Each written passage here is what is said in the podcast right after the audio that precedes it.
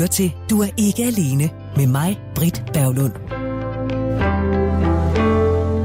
Hvor vi i aften taler venner, og hvordan man finder nye venner, enten fordi man måske trænger til lidt øh, nyt input i sin hverdag, eller måske fordi du er flyttet til en ny by, eller til en ny landsdel, eller der bare er forsvundet nogle venner. Vi har talt om venner og måden at få nye venner på siden kl. 20, og er du kommet ind midt i det hele, så skal du øh, huske, at du kan hente programmet her som podcast. Det kan du gøre der, hvor du henter dine podcasts, eller du kan også lytte til det. Det kan du gøre på Radio 4's hjemmeside, radio4.dk. Og så er du jo altid velkommen til at skrive, hvis du har bemærkninger til noget af det, vi taler om, hvis der er noget bestemt, du synes, vi skal tale om her i programmet en søndag ude i fremtiden, altså et emne. Måske har du selv lyst til at komme på besøg og tale med, så skal du skrive til ikke alene radio4.dk. I aften er det disse tre mennesker, der deler deres historier og erfaringer. Det er Naomi Hagelberg.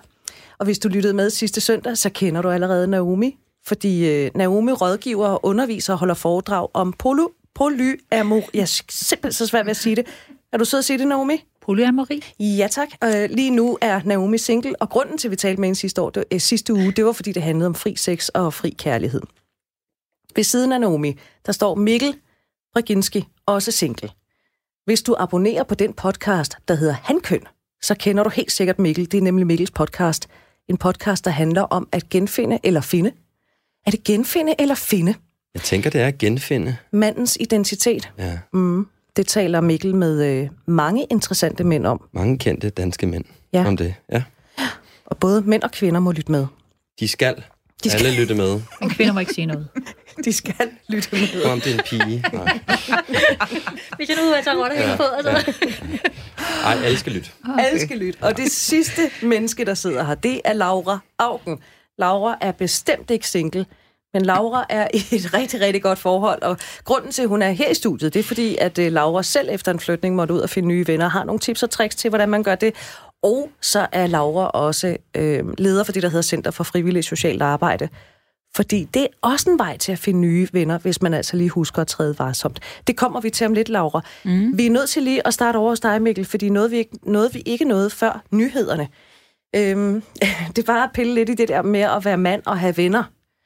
Øhm, altså, jeg fortalte til at starte med i udsendelsen, hvordan jeg ligesom slog knude på mig selv, fordi jeg skulle spørge Le, som hun hedder. Hey Le, jeg synes, du er en mega fed person. Det var simpelthen bare så sjovt at være sammen med dig, og har lyst til at drikke en kop kaffe. Jeg synes, det var så mega grænseoverskridende. Og da jeg havde trykket send på den der messenger-besked, jeg havde det som om, at jeg bare havde lyst til at øh, slukke min telefon og smide den langt væk, fordi det er bare så pinligt det. Det er simpelthen bare... Og hvor er det åndssvagt. Øhm, er det sådan at være mand og række ud efter en potentiel ny ven? Ja, altså, jeg tænker nemmest måske også, det kan være værre. Lige frem. det ved jeg ikke.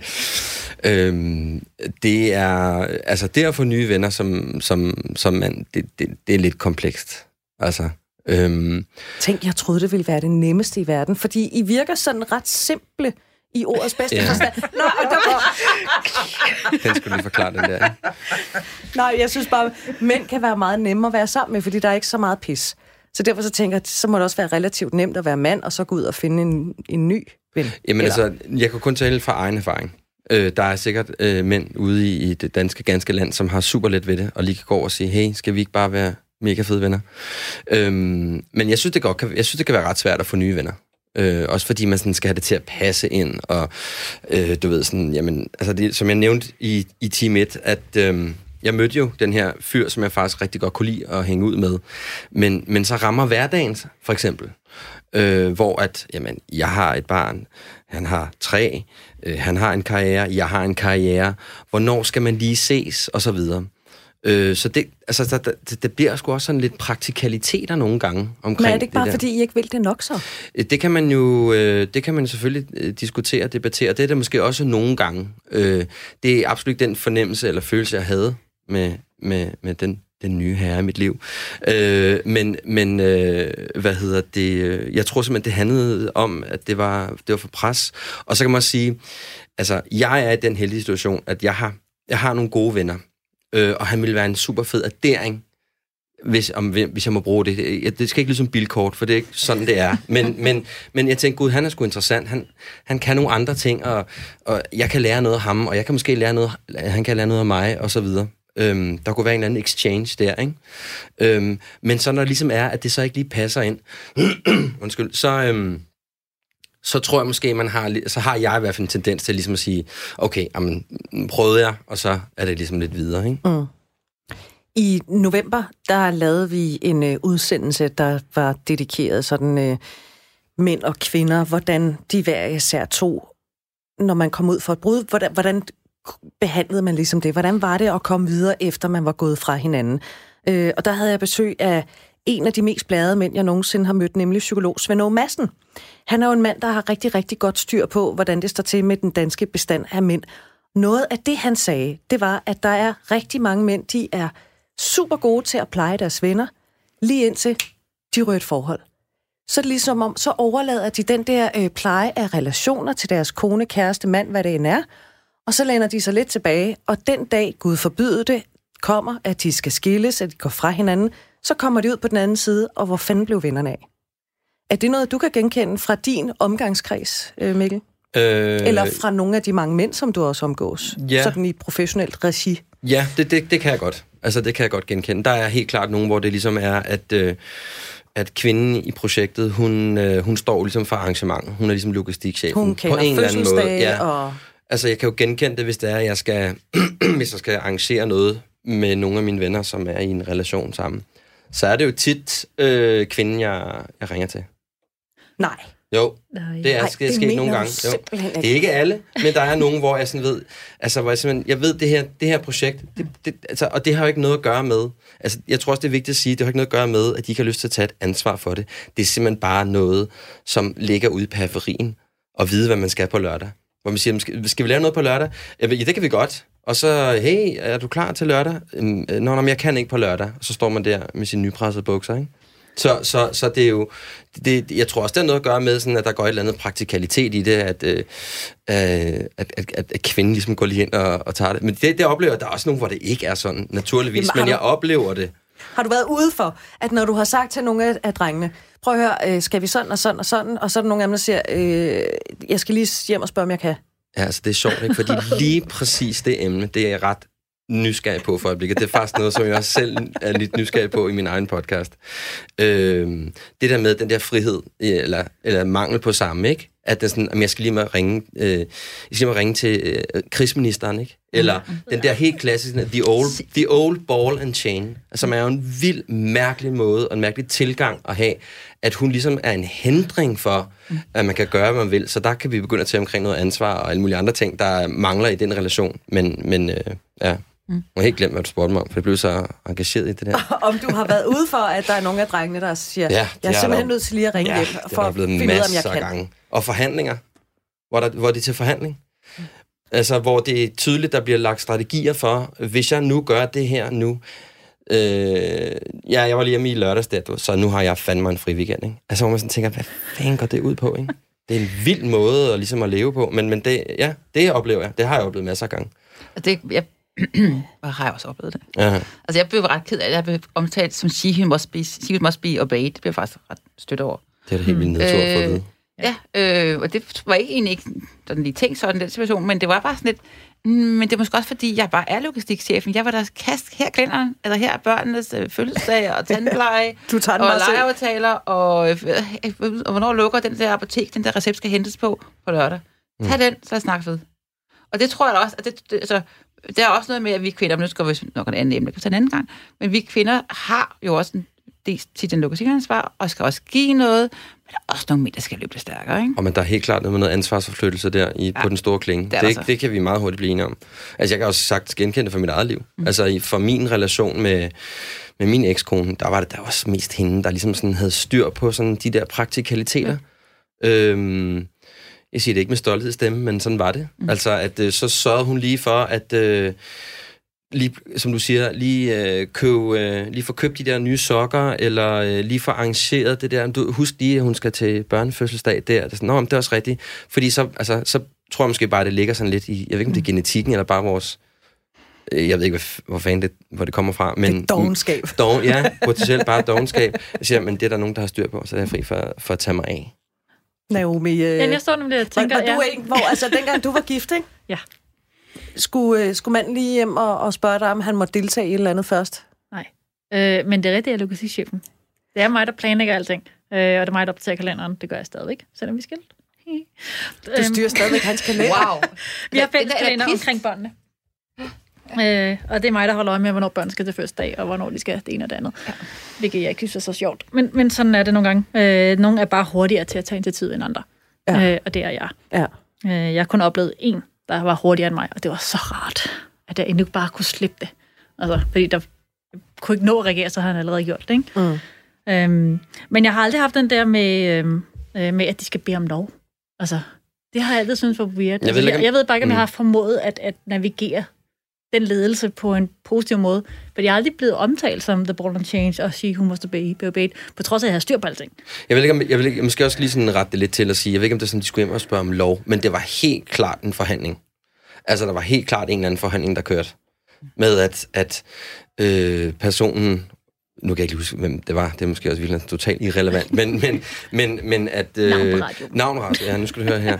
øhm, at Jamen, jeg kunne høre, der ligesom der foregik noget med, at øh, nu havde han gjort de her nogle gange, og så har han også øh, taget sig af børnene der, og så har han også gjort sådan der. Så nu havde han fandme lov til at tage den tur. Så mm. den, den vidste han, den ville gå lige igennem. Mm. Hvor man sådan tænker, det er godt nok en vild præmis, ikke? At stille Jo. op Jo. for noget. Ja. Altså. Men det tror jeg ikke er, det, det tror jeg er helt normalt. Det tror jeg, jeg tror faktisk også, det er helt normalt. Altså- Altså, jeg tror også, det handler om, hvordan- altså, hvis skal være helt ærlig, hvilken også liv man har ved siden af, altså, hvilken arbejdsliv har man ved siden af, hvor meget pres, meget arbejde, jeg arbejder solen sort ret meget, ret tit. Så der er også, også noget med, at en, en, en eller anden færre, og det gør min mand, ikke? Han har en anden slags liv. Øh, hvilken, der er også en fairness i det. Altså, øh, han cykler enormt meget og tager på cykelture tit. Og han synes, han skal kæmpe rigtig meget for at få lov til at på cykeltur. Nu siger jeg, få lov til. Jeg er ikke helt enig i sprogbruget, men, øh, men, men der er jo nok en pointe i det, og det også, det også handler om andre ting. Øh, og så tror jeg også, at man kan komme til at komme ind i den der vane, altså på noget med venskaber og sprogbrug, hvor det, hvor det er den, den, den måde, man taler om det på, hvor det ikke måske bare altså, skal bare gives plads. Mm. Øh, og så har der været de der år, hvor ungerne har været små, og logistikken har virkelig, det har virkelig handlet om, for den logistik kan banen op. Og når det ikke længere er så små, så skal man holde op med at tale sådan. Men jeg tænker også, at der må også være noget personligheden i det. Øh, fordi nu er jeg introvert. Jeg kan rigtig godt lide bare at være hjemme. Øh, så, så dengang i starten af vores ægteskab, hvor min mand spillede, spillede volley tre gange om ugen, at jeg synes, det var rart. Altså, at endelig var han ude af huset, og jeg kunne ligesom styre mit hjem, som jeg havde lyst til. Mm. Og jeg, han kom jo altid hjem og forklarede, hvordan alle de andre volleyspillere sad og beklagede sig over, og nu skulle de hjem til konen, og, det, og nu var hun sur, fordi de havde været afsted og sådan nogle ting. Og han var sådan lidt, min kone er ikke sur, og så synes de, de troede bare ikke på ham. Og jeg var sådan lidt, jeg synes, det er rart at tage endelig afsted. Jeg har brug for min alene aften ud. Altså, jeg kan ikke have alle de her mennesker omkring mig hele tiden. Øh, Jeg har selv tænkt på ting. Øh, særligt i starten af mit- af vores øh, forhold, der, øh, der, der var min mand rigtig ked af, eller sådan ærgerlig over, at jeg ikke havde nogen hobby, fordi han Ja, cyklede, cyklede rigtig meget. Det var rigtig meget sport. Øh, fordi han synes, skulle have en hobby, øh, og spurgte til den, hvad er sådan din hobby? Og sådan, så sagde jeg sådan, hobby? Jeg Men hvad gik det ud på? det gik, ud på, at, det gik ud, faktisk ud på, at han ville gerne have, have lov til at bruge tid på sin hobby. Altså, han er meget retfærdighedsorienteret. Meget retfærdighedsorienteret. Det var faktisk i den bedste mening. Altså, vi skulle være mere fair, og han ville gerne ligesom opleve, når han tog på sin cykeltur, eller cyklede til Spanien, eller hvad han gjorde, så skulle jeg noget lignende. Altså noget lignende. Det var sådan en, en retfærdighedstankegang, faktisk. ja, min eks gjorde det samme. Ja, og, det var, altså, og selvfølgelig, og så fandt jeg ud af, at mine venner min hobby. På, Og venner, det er jo en fantastisk hobby. Ja, ja. Så fandt jeg faktisk, fordi jeg var faktisk, og så, så er det faktisk blevet sådan, at, at øh, jeg bruger meget tid med mine venner, øh, og han bruger meget tid på sin sport, hvor i han har fået en masse venner, og har en masse relationer i. Og der tror jeg også, at man skal være ærlig nok til at sige, at øh, det altså, mine venner er min hobby. Og det er egentlig meget interessant det der med, om, hvordan man mødes med venner, fordi øh, Mikkel, nu vender jeg mig mod dig igen, fordi du er jo, som sagt, den, der er mest mand af os alle sammen her i studiet. Måske. På papiret. Vi har ikke tjekket gener. Nej, det er det. For kvinder. Så min erfaring er, for kvinder der er det ret nemt. Jeg kan ringe til øh, min veninde Claudia, og så kan jeg sige, hvad, skal vi mødes til en kop kaffe? Ja, ja, siger hun, selvfølgelig skal vi det. Og så mødes vi, og så går der fire timer, og så tænker vi, shit, hvor blev tiden af? Når jeg så skal mødes med en mandlig ven, og dem har jeg nogle stykker af, som, altså bare os to, ikke? så ender der som regel med at være et- formål. Så er det sådan noget, så skal vi enten til en koncert, eller så er det, når, så kan vi også samtidig lige arbejde lidt hen og lave sådan en arbejdsfrokost, eller vi kan et eller andet, der skal altid laves et eller andet, hvor at det er så dejligt nemt med kvinder, der kan man ligesom bare sætte sig ned, og så kan man drikke kaffe, ikke? Hvor typisk er det det der med mænd, at det er meget fedt, hvis man lige kan lave noget sammen. Det tror jeg er- meget normalt. Altså, jeg har da venner, hvor at, øh, vi, nu siges, altså, vi kan også sagtens mødes bare og, og spise noget mad og sådan noget, men altså, jeg har for eksempel begyndt at spille tennis lige pludselig igen. Øhm, og det tror jeg hænger meget sammen med, at vi sådan ret godt kan lide at lege. Altså, øh, vi synes, det er enormt sjovt at lege, så vi, øh, altså, vi, vi har sådan en årlig øh, sommerhustur, en af mine kammerater, som har et helt fantastisk hus i, i Sverige, hvor man skal køre en, det føles i hvert fald meget lang tid, når man sidder i den der bil med fem mennesker. Øhm, og der er, altså, der er ATV'er, altså firehjulede motorcykler, der er pool, der er øh, gevær, der er alt, hvad du overhovedet kan forestille dig. Og det er jo, altså, og det er jo bare at lege, og vi synes jo, det er mega sjovt at lege. Mm. Øh, Så jeg tror også, det handler om at lege, men så tror jeg også bare, at det hele det der fænomen med, at vi godt kan lide at handle. Altså, vi kan godt lide at bevæge os og gøre mm. noget. Og altså sådan, altså, hvad er pointen, når vi bare sidder? Altså, så jeg tror simpelthen, det ligger sådan, det ligger måske bare sådan i os, at vi gerne vil, vi vil, vi vil bare gerne bevæge os. Øh, Ja. Og så er det jo super fedt, at man, så, så kan vi spille tennis sammen, øh, og så kan vi drikke en bajer bagefter, eller hvad det nu er. Men det er, jeg tror, det er meget sådan, det er, jeg tror, det er sådan en kombination af leg og handling.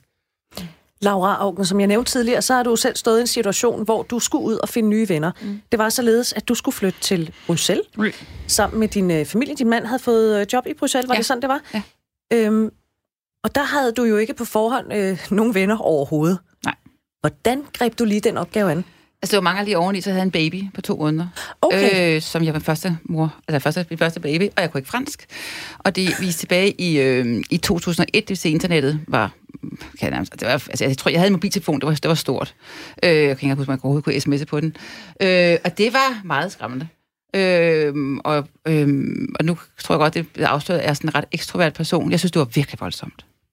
Øh, og jeg kunne min sundhedsplejerske var sådan meget bekymret for det. Jeg forstod ikke rigtig helt, hvor bekymret hun var, indtil jeg ligesom sad i det. Jeg kan tydeligt huske, at jeg sad i den der super fede lejlighed og kiggede ud den der by. Jeg tænkte, altså, hallo, derhjemme, der vælter mine venner rundt med børn og mødergrupper og babybiff og alt muligt andet. Plus alt det der med, at man er grounded som nybagt mor.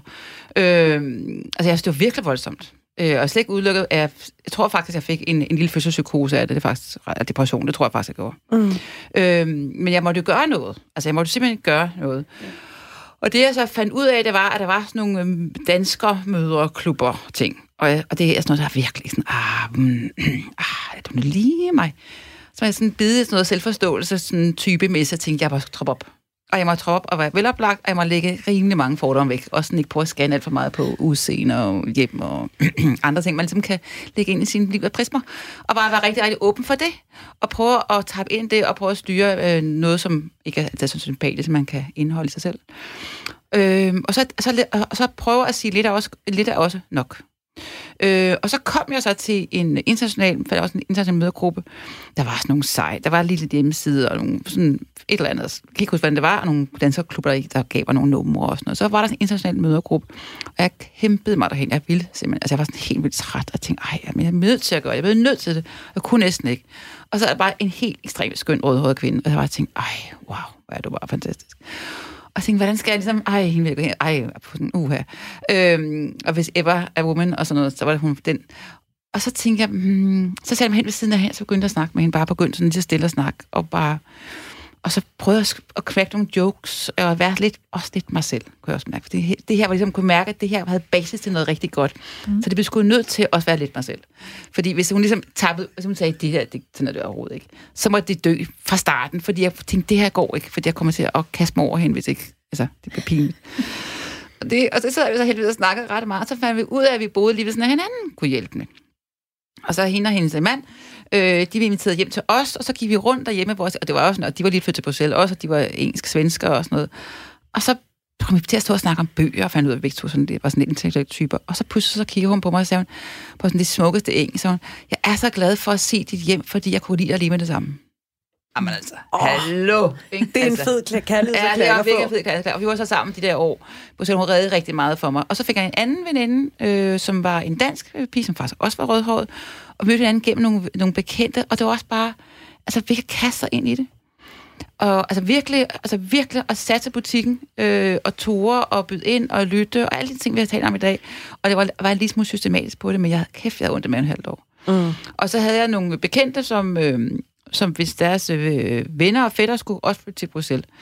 Øh, og han var udsendt for en avis, og det var sådan noget med at ringe til mig og sige, Dag, hvad, øh, Vi kender ikke hinanden, men... men øh, skulle vi ikke gøre det? Øh, og det er under grænseoverskridende. Øh, altså, fordi, og fordi de var jo også sårbare. Altså, vi er alle sammen jo sårbare. Mm.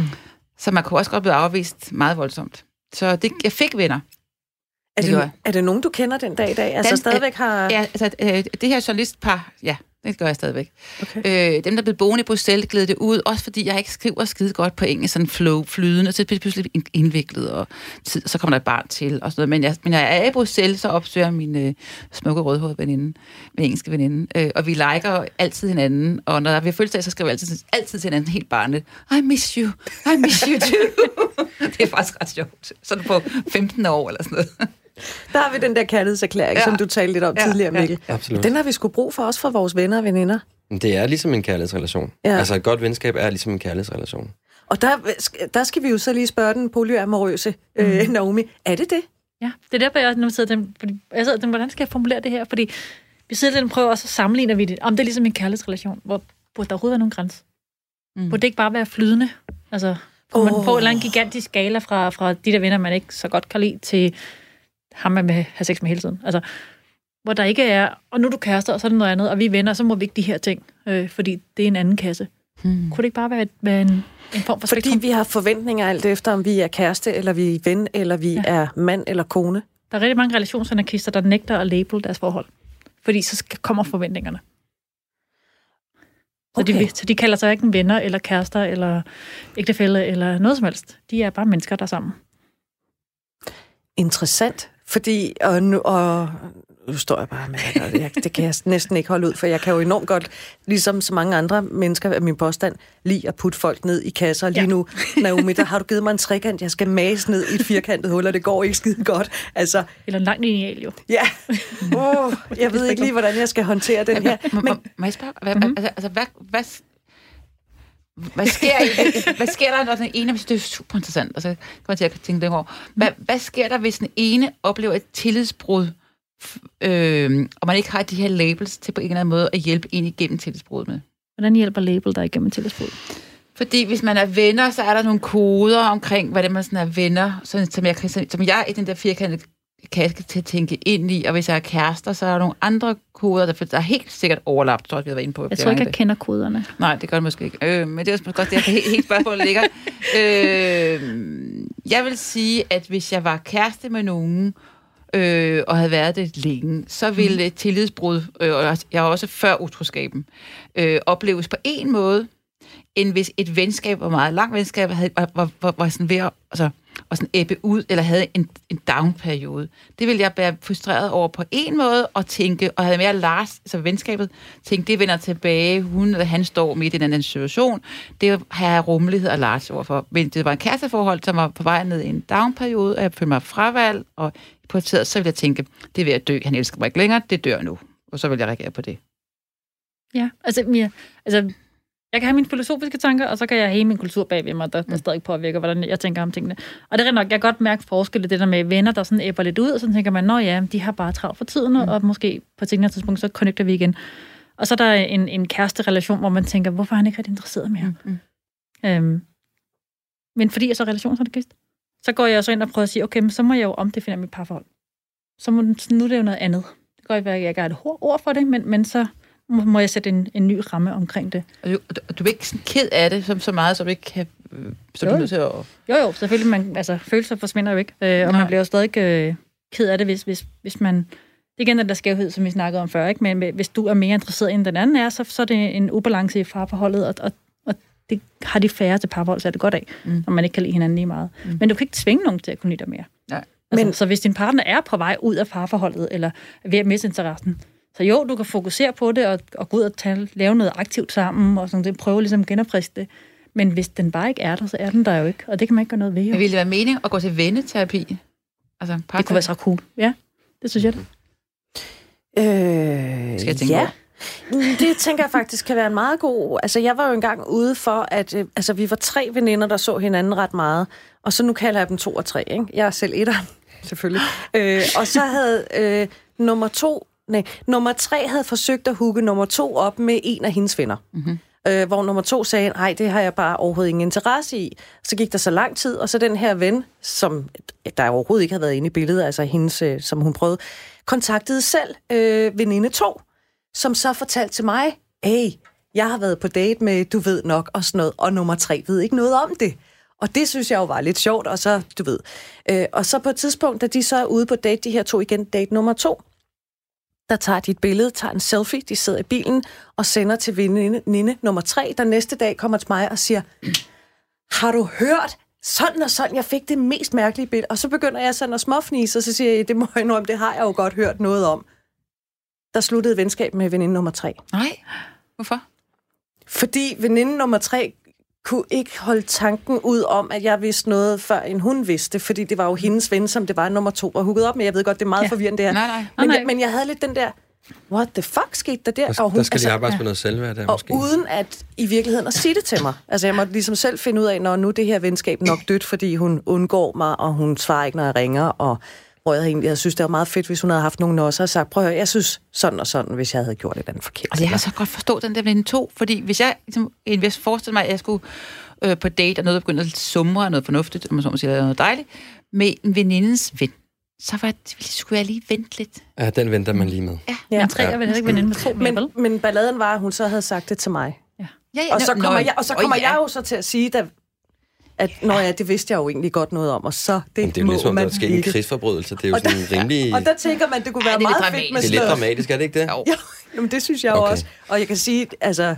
øh, nummer tre er heller ikke veninde med nummer to. Altså, de har ikke set hinanden siden dengang. Så der er altså noget med hende nummer tre der. Ja, det er lidt voldt. Det synes jeg, ej, det Men, synes jeg er meget men lige voldsomt. der, der tænker man venneterapi, ikke? Fordi hvad fanden er reglerne så? Er der nogle regler? Fordi i min verden, så bør der jo ikke være regler, så skal vi jo da bare være... Eller man kunne spørge hende, hvad er det en tag, du bliver ked af det over? Ja. Fordi det der, der lyder som om, nu, nu skal det ikke blive sådan et terapiprogram, det her, ikke? men altså, der ligger nok noget, dyb, noget mere dyblæggende der. Og Ikke? noget kontrol. Ikke? Meget kontrol, nummer tre. Men jeg tænker også, det er jo, som du selv siger, det er jo tre, der introducerede dem, så tre forventede at, at blive informeret først. Ja. Fordi de, hun var vigtigst i den Ja. ja. relation. Præcis. Og lige pludselig så bliver en nummer et informeret, og så tænker jeg, hvor, hvor fanden er min status i det her, de her relationer? Lige præcis. Og Og nu går er bare det vigtigt for mig. rigtig mange mennesker. Ja. Ja. Og hvad, så, så er jeg jo ikke vigtig længere, og så Nej. er de mere vigtige venner, end jeg er venner med dem, og, og, og så lige pludselig så er hun det tredje jul, og så er hun ude, ikke? Altså, Så jeg er all for altså, fordi, jeg, altså, jeg, altså, jeg har været på en blind date, sat op af nogle venner. Og det var faktisk, altså, altså det var jo fint, altså, det var, men det var fandme også grænseoverskridende, at de ligesom var med på daten. Øh, det var det bare. Øh, og det kunne måske være det, som to havde to havde prøvet at fride sig ud af, mm. den der oplevelse af, at der ligesom var nogen, der havde sat det her op, der ligesom var Ja, med. fordi de ville gerne der tage det ligesom deres sad eget nede tempo. i vasen og Ja. kiggede på en hele tiden, ikke? Og du har sad nede i vasen og kigget på det. Laura, er der noget, du ved rigtig meget om, så er det frivilligt arbejde. Ja, Det gør du, fordi du, ja. øh, du er leder for det. Men det er, fordi vi skal videre i programmet, Laura. Yes. Og det der med, at man kan finde venner via frivilligt arbejde, det kommer vi også til. Mm. Men allerførst, så skal vi altså lige noget helt andet. Du lytter til Radio 4. Her i studiet, der har jeg besøg af de to singler, Naomi Hagelberg og Mikkel Braginski, og Laura Augen er altså også, som du kan høre. Og det er Laura, fordi hun dels er hun skide godt selskab, men så er hun altså også leder for Center for Frivillig Social Arbejde. Det kan være svært at finde ud af, hvor man overhovedet skal starte, når man gerne vil udvide sin bekendtskabskreds. En af mulighederne, det er, og det kommer vi til, Laura, det her med frivilligt arbejde. En anden findes på nettet. Det hedder Bobbelbær. Bobbelberg er dansk og har pt. mere end, hold nu fast, 275.000 medlemmer. Det er alligevel en god håndfuld. Og det, man kan på Bobbelberg, det er, at man kan finde venner. En af de medlemmer er med på telefon nu. Det er Tina Goldsmith. Velkommen til, Tina. Tak skal du have. Altså, vi starter lige et andet sted, fordi vi skruer lige tiden til november 2018. Der flytter du sammen med din daværende mand til øh, Gadstrup, der ligger ved Roskilde. Øh, Ja. Få måneder senere i foråret 19, der går I så fra hinanden. Øh, hvor mange personer kendte du på det tidspunkt i, i Gadstrup, hvor du lige pludselig så boede alene? Jeg kendte en. Jeg En? havde en veninde. En eneste kendte jeg. Jeg havde en veninde, eller jeg har en stadigvæk. Øh, og nu, nu kender jeg to i Dalstrup. Ja. Øh, øh, jeg, har, jeg har min veninde, som jeg har kendt i 4-5 år. Mm. Øh, og hun er faktisk min nabo nu. Men dengang, øh, hvad, det, dengang, hvad synes du så, der manglede af venskaber? Hvad, hvad, hvad var det, du manglede i din hverdag? Jamen, jeg, jeg manglede en til lige at, at, at drøfte hverdagens uh, småting med. Den der lille kop kaffe, eller en tur ud i det blå. Øh, øh, noget i den stil, det er en, en hyggelig grillaften, uden at man skulle ligge og køre 25 km i bil og skal undre det der glas vin til maden, fordi bilen skal med hjem igen. Ikke? Mm. Så var det fedt bare lige at tage cyklen eller gå en tur, og så kunne man lige hygge sig med det der glas vin. Og hvordan er dine erfaringer så med at prøve at finde venner i dit lokalområde? Altså hvis vi nu kigger sådan Gadstrup. altså, det er svært. Øh, det er svært, fordi Galstrup er en, en lille bitte by med små 2500 indbyggere, og de er meget sammenspiste. Alle kender alle, og jeg kendte en. Okay. Så det, det er ikke nemt. Det er det altså. Det er ikke nemt at komme ind i et lille lokalsamfund, når Mm. man også samtidig er på arbejdsmarkedet. Nej. Øh, og, og kommer sent hjem, ikke?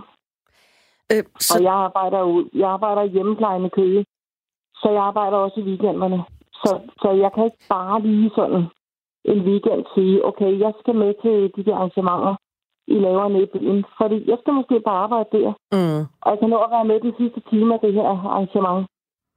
Og det, det, det orker man ikke. Nej, det er, net, det er ligesom at komme til sådan en lukket fest. Øh, men så har du til gengæld, øh, du har også en Facebook-profil, så du har været med i sådan nogle store singlegrupper på Facebook. Hvordan gik det? det gik heller ikke så godt. De store, de, jeg ved ikke, om jeg bare var uheldig. De store singlegrupper, de, øh, de, de er for store. Øh, Det, det drukner i alt muligt. øh, øh, Jeg, jeg synes ikke, det var hyggeligt. Men jeg fandt så en anden singlegruppe, øh, som hedder Funkler Sjælland. Ja, Og der er lige knap 300 medlemmer, og det er super hyggeligt. Jeg har faktisk et arrangement her i aften øh, med nogen derfra, okay. som kommer hjem, og og det var bare noget, jeg lige fik lyst til i går. Øh, oh. Jeg fik lyst til forloren hare, så der kommer en 3-4 stykker hjem og spiser forloren hare. okay det, det, med mig i aften. det har jeg fandme respekt for. Så hurtigt ry- rykker jeg ikke. Men, men prøv lige at høre, Tina, vi er nødt til lige at vende Bobbelbær, fordi en dag, der får øh, Ja. du på arbejde, så får I besøg af den her virksomhed Bobbelbær. Øh, og for os, der ikke lige ved, hvad Bobbelbær er for en størrelse, kan du ikke lige prøve at sætte nogle ord på det? Jo, Bobbelbær, det, det er et øh, fantastisk socialt medie, hvor, hvor du stadigvæk er en lille smule anonym. Det, det er ikke som, som på Facebook, hvor, hvor øh, du, du kan blive meget offentlig, øh, hvis, hvis du er med på, hvad jeg mener det er. Jo. Øh, det, det er stille og roligt, og, og du kan gå ind og søge. Går du ind og søger på en person i dit nærområde, plus minus 10-15 km eller noget, og, og dine interesser er, lad os bare sige, håndarbejde, havearbejde, et eller andet, så kommer der nogle muligheder op, som, som dækker de interesser, du har. Så ikke du skal sidde og lede blandt de her 275.000 mennesker. Så kommer dem op, som, som bor i lokalområdet, og som har nogenlunde de samme interesser, som du har. Det er jo genialt. Og så kan man finde Det er venner af den omvej. Det kan man nemlig. Altså, jeg, der var en, der skrev til mig, og hun er altså blevet en rigtig god veninde i dag. Okay. Så- Så... Altså, altså, jeg fik kun den ene henvendelse, men det, det var også den rigtige. Ja. Altså, hellere den ene henvendelse, end 10, jeg ikke kunne bruge til noget. Mm. Og jeres venskab, det er så stærkt, at øh, I, I taler sammen om rigtig mange ting, og de har da også en lille tur planlagt. Det har vi nemlig. Vi skal til Horsens Ja. sommer. Hvad sker der i Horsens? Ja, hvad sker der i Horsens, min- spørger Naomi? Der, bor min storebror, øh, og jeg har ikke set hans nye lejlighed. og, og så kører vi ud fra Horsens. Øh, vi skal til Jærlhede. Øh, så lidt middelalder noget, der ligger derovre også. Øh, ja, vi skal se den fynske landsby, når vi alligevel er i Norvej på Bøen. Så hvad har det givet dig at få den her veninde, som, øh, som oven i købet bare bor 800 meter væk fra dig? Det er jo ikke, det er jo ikke mange sekunder på en cykel. Ej, det er det godt nok ikke. Det tager fem minutter på gåbenet. Det, det, har givet, det har givet mig alt. Øh, det har givet mig det, jeg manglede i lokalområdet. Godt nok havde jeg en veninde lige inde ved siden af, men, men det er bare nogle andre ting, vi taler om. end jeg gør med, med den nye veninde her. Mm. Det, det er, og nogle gange så det, nu havde jeg det der brud med min eks, der kom sådan et halvt år efter, vi var flyttet ind i, det her hus. Og man så bare der og tænker, oh no, kan jeg klare det hele, husleje og så videre, og, og hvad med netværket, og åh, det, det, er, det er sgu svært, det er det altså. Men så kom Bobbelberg ind på mit arbejde, og jeg tænkte, det der, det skal jeg prøve. Så jeg oprettede en profil, øh, og så fik jeg den her henvendelse, der bare har givet mig så meget mere livskvalitet i hverdagen. Og det er jo en fantastisk positiv historie. Det er dejligt at høre. Og også, at du har fundet nogle, øh, om ikke andet, nogle bekendtskaber, øh, som kommer til middag til forloren har. Jamen, det var bare sådan en pludselig. Jeg prøver, altså, Ja. jeg går da heller ikke af vejen for en gang forloren har. Det vil jeg da gerne sige med masser af repchile. Hvad hedder det? Men Tina Goldsmith, tusind tak, fordi du vil være med her i programmet. Jamen, velbekomme. Det er godt. Ha' det godt, og øh, god fornøjelse. Tak skal du have. Og, og jeg kan lige gentage, hvis man altså selv har fået mod på at søge nye bekendtskaber via Bobbelberg, så er hjemmesiden Bobbelberg, det staves B-O-B-L, og så Berg, altså b o b l b e r g.dk, bobbelberg.dk. Du lytter til Du er ikke alene. Det var Tina fra Gadstrup. Her i studiet har jeg besøg af Naomi, Mikkel og, øh, og Laura. Nå, Laura. Mm. En ting er, at man kan gå på interwebs og, mm. øh, og finde venner, ligesom øh, Tina havde gjort her, mm. enten via Bobbelberg eller via Facebook. Men nu kommer vi til det. Ui. Det frivillige arbejde. Ja. Det er en rigtig god måde at få nye bekendtskaber på. Det ved vi. Mm. Altså 40 procent af alle danskere laver frivillig arbejde. Folk over 16 år laver rigtig meget laver frivillig arbejde. Og øh, næsten halvdel af alle danskere over 60, 65 og sikkert og 70 laver frivillig arbejde. Så der er jo rigtig mange, der gør det helt firkantet. Og så kan man sige, jamen det gør jeg da ikke. Så spørger jeg, jamen, sætter du en andelsforeningsbestyrelse, sætter du i skolebestyrelsen, øh, laver du mad på børnenes spejderlejr, øh, er du aktiv i et politisk parti, øh, stiller op til på Roskilde Festival og står og laver sandwich. Altså, man, vi gør det mere, vi gør det meget mere i det her land. Vi tror, at vi gør det ikke kun på den mere sådan etablerede form, idrætsforeninger og så videre.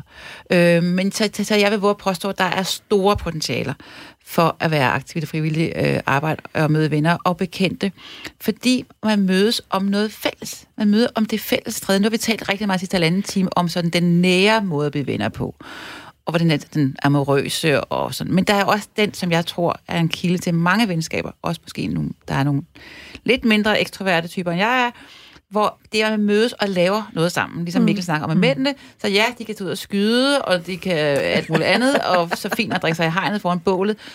Det er jeg vil fortsat rigtig gerne med. Vi glæder os. Det vil jeg også gerne med. Men man kan også lave noget andet som jo også er meningsgivende. Øhm, og hvor, man, hvor det ikke, at man ved, der kommer nogen, og man ved, hvad man skal, og man har det her filter henover. Man står og laver, så, øh, laver mad til et hjemløst køkken, eller man er øh, krisevagt på et kvindecenter, som jeg selv har kvindekrisecenter, som jeg selv har prøvet at være, eller man står ude i køkkenet og laver mad på Spartalejren hele weekenden, og tænker, det bliver den værste weekend i mit hvis- liv, og så er man stået og grinet i et døgn. Men hvis man nu ikke kan overskue det, fordi altså, øh, Naomi har børn, øh, Mikkel har barn, øh, Jeg vil så sige, at jeg er et dårligt eksempel. Fordi jeg gjorde nemlig det samme. Øh, Jeg blev live rollespiller, Mm. mm. og jeg har aldrig haft så mange mennesker øh, og venner omkring mig som den periode, Mm. mm. og jeg var live rollespiller. okay. Med børn. okay. Vores børn var på det tidspunkt øh, to og fire, Mm. mm. og den tog vi bare med ud i marken. Mm. Mm. Og jeg blev ansvarlig med det samme. Efter en måned, så var jeg ansvarlig for et hold. Mm. Mm. For trods jeg ikke vidste noget om rollespil. øhm, Men, men hvis man nu kan synes, at det er sådan lidt uoverskueligt, fordi hvis nu man lige pludselig ender med... Altså, jeg glemte at sidde på mine hænder sidst, vi havde... Øh, eller det skulle efterhånden mange år siden, da vi havde øh, møde i ejerforeningen, ikke? Og nu sidder jeg sat med som formand på 6. år, ikke? Øh, Men Laura, det gør du ikke, fordi du vil. Det er også der... Nogle, nogle gange taler vi om det der arbejde, som om du er sådan en, der Jamen- du ikke kan sige nej på. Jeg har været sammen Jamen- med dig på et lok til at vide, hvis du virkelig ikke gad, så sagde du jo nej. Jeg taler om mit, eller om det, ligesom mænd taler om deres kærester, som de virkelig godt kan lide, og omtaler dem ball and chain. Men om ikke andet, det jeg gerne vil frem til, det er, uden, hvis man nu gerne vil i gang med det frivillige, men uden at føle pres over, at nu skal jeg stå her hver onsdag aften de næste tre år, hvordan kommer man i gang med det? Man man kan flere ting. For først kan man sige sig selv, det er det, man vil. Man vil, man, man vil starte i det små. Og så kan man vælge, først, så kan- og så skal man lige starte og sige, der er rigtig mange, der gerne vil lave frivilligt arbejde, men der tror, det er meget komplekst. Ja. øh, og det er et indviklet og en fremmed verden. Og at man skal, man skal man skal, øh, mange skal opfordres for at lave frivilligt arbejde. Og så skal det opfordres på en følelse af, at de leverer, de kan, de kan tappe ind i det hurtigt, og at det, de kommer med, er meningsgivende. Så hvis nu man kender nogen, der laver frivilligt arbejde, så kunne man begynde at spørge dem, det der, at vi talte om tidligere i team 1, det der med, at man på sin arbejdsplads, eller sin uddannelsesinstitution, eller nede i børnehaven, nede med de der kravledragter, siger, hvad det der, du laver i Rollespilsforeningen, eller på øh, Roskilde Festivalen, eller over i Seniorklubben, hvor jeg har det der kor, hvad handler det om? Og så er langt de fleste er jo rimelig entusiastiske, skal frivillige arbejde, og så siger de, vi har lyst til at komme med. Og så skal man skulle sige ja. Altså, så behøver man ikke sige, jeg kan ikke, altså, altså, jeg kan ikke, jeg, jeg kan ikke synge rent. Nej, men det er ingen, der kan. Eller så kan du noget andet. Hvis man det, man tænker, det man vil. Man skal ikke være så bekymret for det, fordi det er noget andet end arbejde. Mm. Så man kan godt gå, man kan godt gå igen. Øh, det er ikke på den måde, det er ikke samme commitment, som man på en arbejdsplads. Mm. Og så er der jo det, der hedder frivilligjob.dk. Nu er vi jo inde i... Øhm, det er en anden hjemmeside end øh, Bobbelberg. Der er nogle overlap i to faktisk, så man kan kunne give dem begge to. Og her er der øhm, slået en virkelig, virkelig, virkelig mange frivillige jobs op, om man vil. Og nogle af dem er langveje, og nogle af dem er kort, og nogle af dem, der ser langveje ud, på et kvindekrigscenter, eller i herberg, eller idrætsklub, der er der en introaften. Og så kan man komme og lytte og sige, at det her er noget, jeg overhovedet har lyst til. Og så kan man sige, at jeg har ikke lyst til at binde mig for hver anden torsdag, men jeg vil godt noget andet noget tredje. Øh, så man kan starte på den måde, man gerne vil. Og, og rigtig mange foreninger i de her år arbejder meget med at, at rekruttere, øh, som det hedder, mennesker, der har lyst til at være med kortvarigt i en periode, og så ligesom glide ind i det. Så det mm. kan man sagtens. Og ellers så sådan noget event-frivillighed, ja, altså hvor det er sådan noget, ja, ja. Øh, hvem gider ikke godt være frivillig til en smuk fest, eller til ja, lige præcis, noget lige præcis, eller jamen, eller andet, Det er lige præcis det. Øh, og det gider man jo godt, og der er også en dejlig generation, en generations sådan udligning, der er rigtig charmerende. Men jo også sådan noget med, at hvis nu man har en, en, øh, en forælder på et plejecenter, så er det jo måske, og så kan man se, hov, hver søndag står der faktisk nogen øh, og serverer øh, blødt brød og har noget øh, alsang og noget, så tænker man, det er måske ikke lige mig, lige den der type, men din mor er her, og hende, der står derovre, hun så sgu egentlig meget skønt ud. Så kommer jeg bare, så ser jeg, hvad der sker. Altså, mm. Og så henover, man står og laver de her ting, så begynder samtalen at glide. Mm. Så er der opsøges mange bekendtskaber der. Øh, så, så det, altså, jeg tænker, det er virkelig kilden til til store muligheder for at få startet bekendtskaber, og også nogle gange kærester, det er der overhovedet ingen tvivl om. Fordi igen, man mødes om noget, man får ligesom klirret hinanden af på en lidt anden måde end øh, på baren, og slet ikke snakke om Tinder. Man får set hinanden i, øh, i aktion, øh, og man... Altså, altså, så der vil jeg bare ja. sige, Laura, du bør slet ikke kende noget til Tinder. Du, Nå ja, du er rigtig Jeg har jo ingen venner. Jeg har bare stadig min venindes uh, Tinder-profil. Say no more. Prøv altså, du er i så godt et forhold, som du er i så mange år, så du burde slet ikke vide, at der er noget, der hedder Tinder. Ej, okay. øh, Naomi, hvad gav det dig dengang med, øh, med rollespilschancen der? Jamen, altså, det, jeg har rigtig svært ved ikke at tage ansvar for ting. Øh, fordi jeg godt lide, at ting bliver gjort på den måde, og det bliver gjort mest optimalt. Så jeg ender altid et, et eller andet ansvarspost ret hurtigt. Øh, og vi, altså, vi var oprindeligt bordrollespillere, mig og min eksmand. På det tidspunkt, der var vi så gift, mig og min mand. Øh, og så fik vi et vennepar. Er det sådan noget med nogle figurer, eller hvad? Øh, nej, det er noget med en bog og nogle terninger og et papir, hvor du har skrevet ned på. Nå, sådan noget? Yes. Oh, eksotisk. Nå. øh, og så vi godt rigtig godt tænke os at øh, prøve live-rollespil, og det havde vi aldrig prøvet. Og så mødte vi nogle venner, som tilfældigvis var live-rollespillere et par. Øh, og så sad vi og snakkede om, at øh, vi kunne egentlig godt tænke os at prøve, komme ud og prøve det, men vi har aldrig sådan rigtig tur tage afsted alene, fordi så kender man ikke nogen, og det bliver akavet, og hvad nu, hvis man gør det forkert, og alt det der ting. Og de sagde, nej, nej, nej, det bliver ikke noget, I følger bare med os. Og det, så fandt de nogle kostymer, vi kunne låne, og så, så tog vi bare med ud. Øh, og jeg skulle være sort elver. Fordi der er en kvinde i matriarken, ikke? Så det passer ligesom lidt til min personlighed. Øhm, Nej, pjat. Yes. Og, så, og de andre, de var så øh, almindelige elver, så de var blege. Og så blev jeg så ned til, til sortelverne øh, helt alene.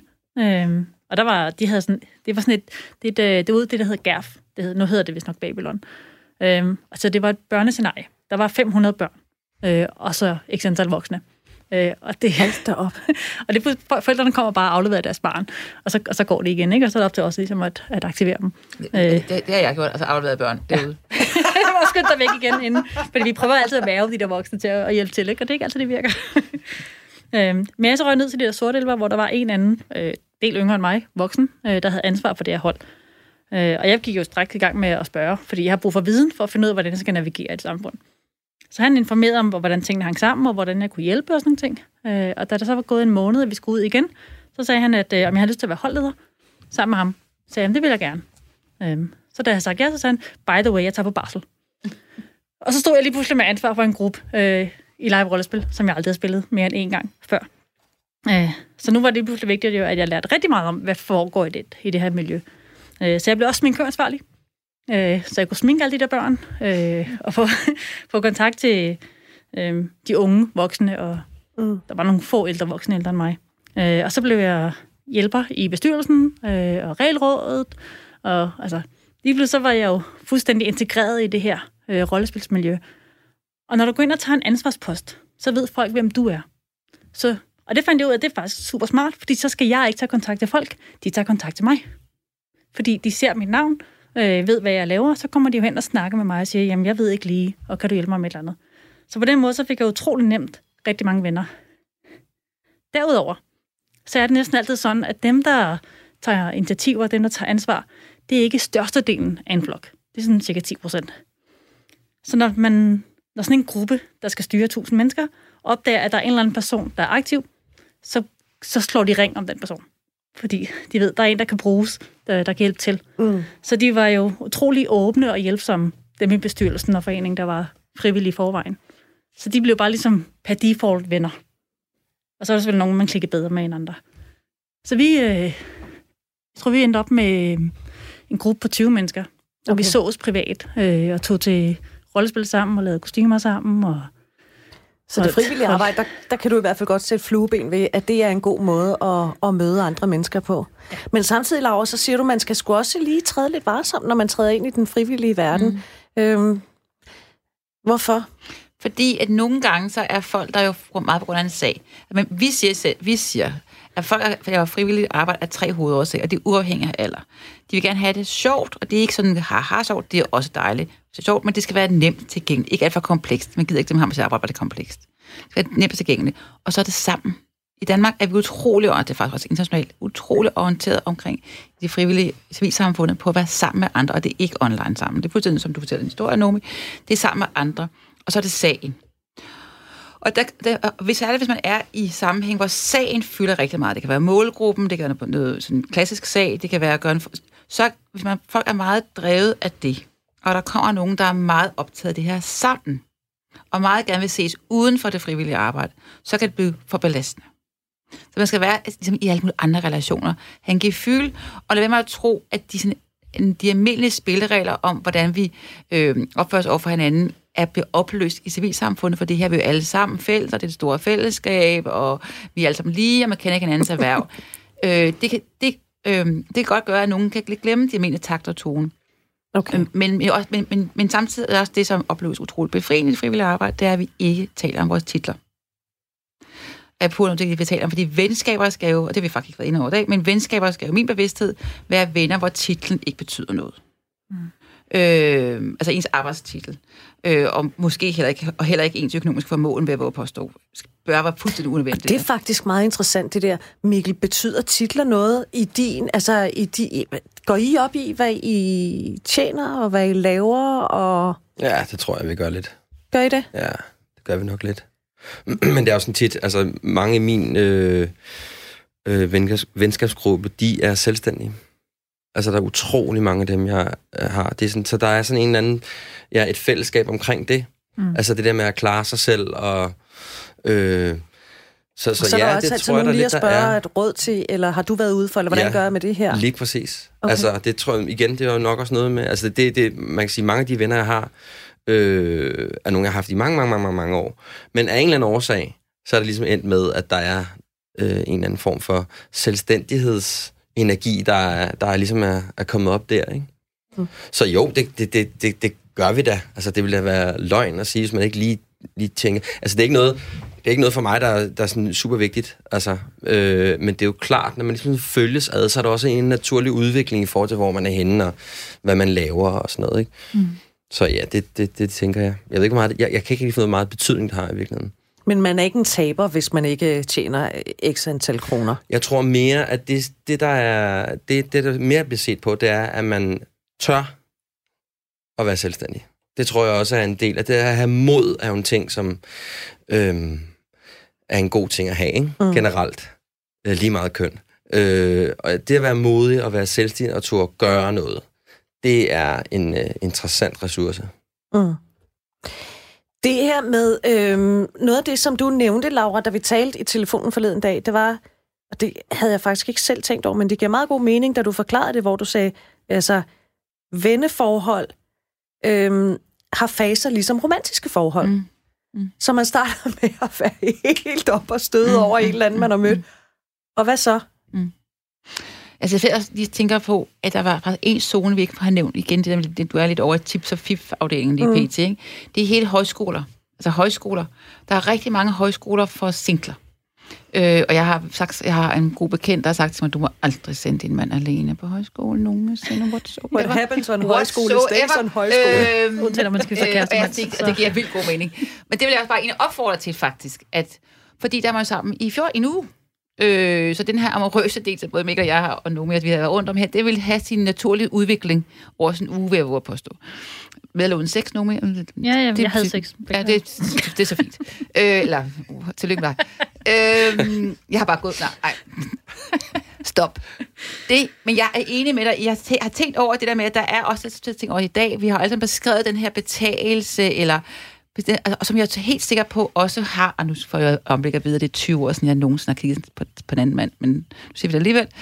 Altså, den, når man, når, hvis man har læst, har forsket lidt i, hvad forelsker sig er for noget, så er det jo også, at man pludselig oplever, det er blevet set og gennem fremkaldt af en, man selv har lyst til at se, ikke kun på i klassisk forstand, men set af.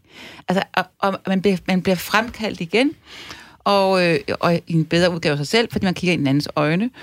Og man oplever, at den her anden person udfylder et tomrum i sit liv. I sit liv. Det tror jeg også, at venskaber faktisk kan nok. Også jeg tror også, at børnevenskaber faktisk har noget af det samme. Nemlig her er endelig en ven, der også vil spille rollespil, som jeg vil. Øh, og det er måske mere tydeligt, fordi børns liv, i hvert fald særligt før nettet, var mere aktivitetstydeligt. Og jeg tror noget af det samme her igen. Øh, og så er krisen jo ligesom, eller udfordringen er jo at komme forbi den her første betals, vi taler så meget om. Øh, og der tror jeg, at det her med, at, at prøve at flytte over i at have nogle aktiviteter sammen. Øh, apropos på en arbejdsplads. Skulle vi to gå ind i den der festudvalg? Skulle vi to være dem, der arrangerer skovturen? Øh, skal vi lave aftenunderholdning på konferencen? Eller skulle vi to melde os til at være frivillige øh, mm. på Roskilde sammen? Øh, eller noget tredje, altså, hvor man ligesom får en aktivitet ind i, som det, det kan tages videre. Og det tror jeg måske virkelig mange kærester, mange sådan forelskelsesforhold kunne virkelig have rigtig godt af den ting der omkring tre måneders krisen, men det føles måske mærkeligere, og måske er det også noget, der kunne være interessant at sige, måske var det der, hvor man måske i den voksne kærlighed kunne være lidt bedre til at fastholde forholdet, hvis man fik det her fælles tredje tidligt ind. Jeg tror faktisk også, altså når, når vi står og taler om det der med, at vi tog den der famøse øh, Sverige-tur, som I jo alle sammen, undtaget der er nogen, ja. er med til. Øh, hvad hedder det? Jeg vil til det aktivt noget. Jeg gider bare ikke drikke. Jamen det, der er interessant, det er også det der med, når man, altså det, at man leger, eller man laver noget sammen, så har man jo også en fælles referenceramme. Ja. Og når vi ligesom er i Sverige, jamen så har vi en fælles referenceramme, altså vi leger sammen, og i lejen, så kommer vi tættere på hinanden. Altså, og det er jo at lege. Altså, vi er græn voksne mænd, der leger. Øh, ja. og, og, og så, så der er også noget det der med, at vi har en, vi har en fælles hertz, vi alle sammen er på. Det er den samme mm. frekvens, og det gør, at vi føler os øh, tættere knyttet, så det giver jo total mening, at man siger, jamen hvis man har noget fælles i forhold til noget frivilligt arbejde, eller rollespil, eller hvad det er, så er det jo en lim, det er jo en interessant ja, lim, det er godt ord. Mm. for at man kan være sammen. Ja. Øh, og det tror jeg er mange, altså jeg har mange venner, som har kendt hinanden i, altså, altså i, min ven, i min venskabskreds, og i i andre venskabskredse, som jeg også er bekendt med, der er det meget det her med, at man har den her lim, mm. som gør, at man kan have lange, lange relationer til hinanden, fordi jamen, i det mindste har vi det. Mm. Og det er jo, og det er nogle gange, det kan også godt være gødning nok til, at man gider at være sammen. Ikke? Mm. Altså, hvem har ikke hørt om de der julefrokoster, hvor at det er der, folk ses, og ellers så ses de ikke, men mm. de prioriterer at være der den lørdag i december eller november, mm. fordi ellers så går der sgu to år, ikke? Ja, og det er der, hvor du også lige får den der øh, gode snak, hvor du lige skal lige høre, hvad der skete med Johnny, ikke? Mm. Og, og ja, for var der ikke noget med, at han blev skilt? Blev han ikke skilt, ikke? Var der ikke noget, du blev skilt? Nå, men du ved, det er også det, men så får man de der, øh, altså det tror jeg også er meget sådan, en, en, måske sådan en, øh, en mandeting, så bliver der virkelig prikket hul, ikke? Mm. Altså, når man har kørt syv snaps og, og nede med en Og gul det- krav, ikke? og det er så, rart. Kan, så bliver der talt, ikke? Og det er rart endelig at høre, at snaps også kan noget godt. Det er også det eneste, kan, Jeg sagde sige. alkohol tidligt samtale. Ja, meget tidligt. Men nu siger vi specifikt snaps. Nå, okay. Laura Augen, vi skal til at lukke af for i Yes. aften. Tak fordi du var her. Tak, tak. Øhm, Fornøjelse. leder af Center for Frivillig Socialt Arbejde. Mm. Naomi Hagelberg. Mm-hmm. Tak fordi du var. Vil du vide mere om Naomi, så hop ind på hendes hjemmeside nonmonogami.dk. Ja. Mikkel Braginski, tak fordi du var her. Tak for, Vil du høre her. Mikkel, så har han sin helt egen podcast. Min søster podcast, eller hvad? Jeg ved ikke rigtigt, hvad vi skal... Kan vi så være lidt søskende? Vi er vel, skal vi ikke være søskende, skal vi mødes i det? Jo, det synes jeg, vi skal. Den hedder Hankøn. Den handler om mænds identitet. Den kan jeg anbefale dig at hente. Og programmet her, det kan du også hente som podcast, mens du henter mails. Det gør du på samme platform. Og så vil jeg bare sige tusind tak for i aften. Programmet er produceret af Pibesovs Productions for Radio 4.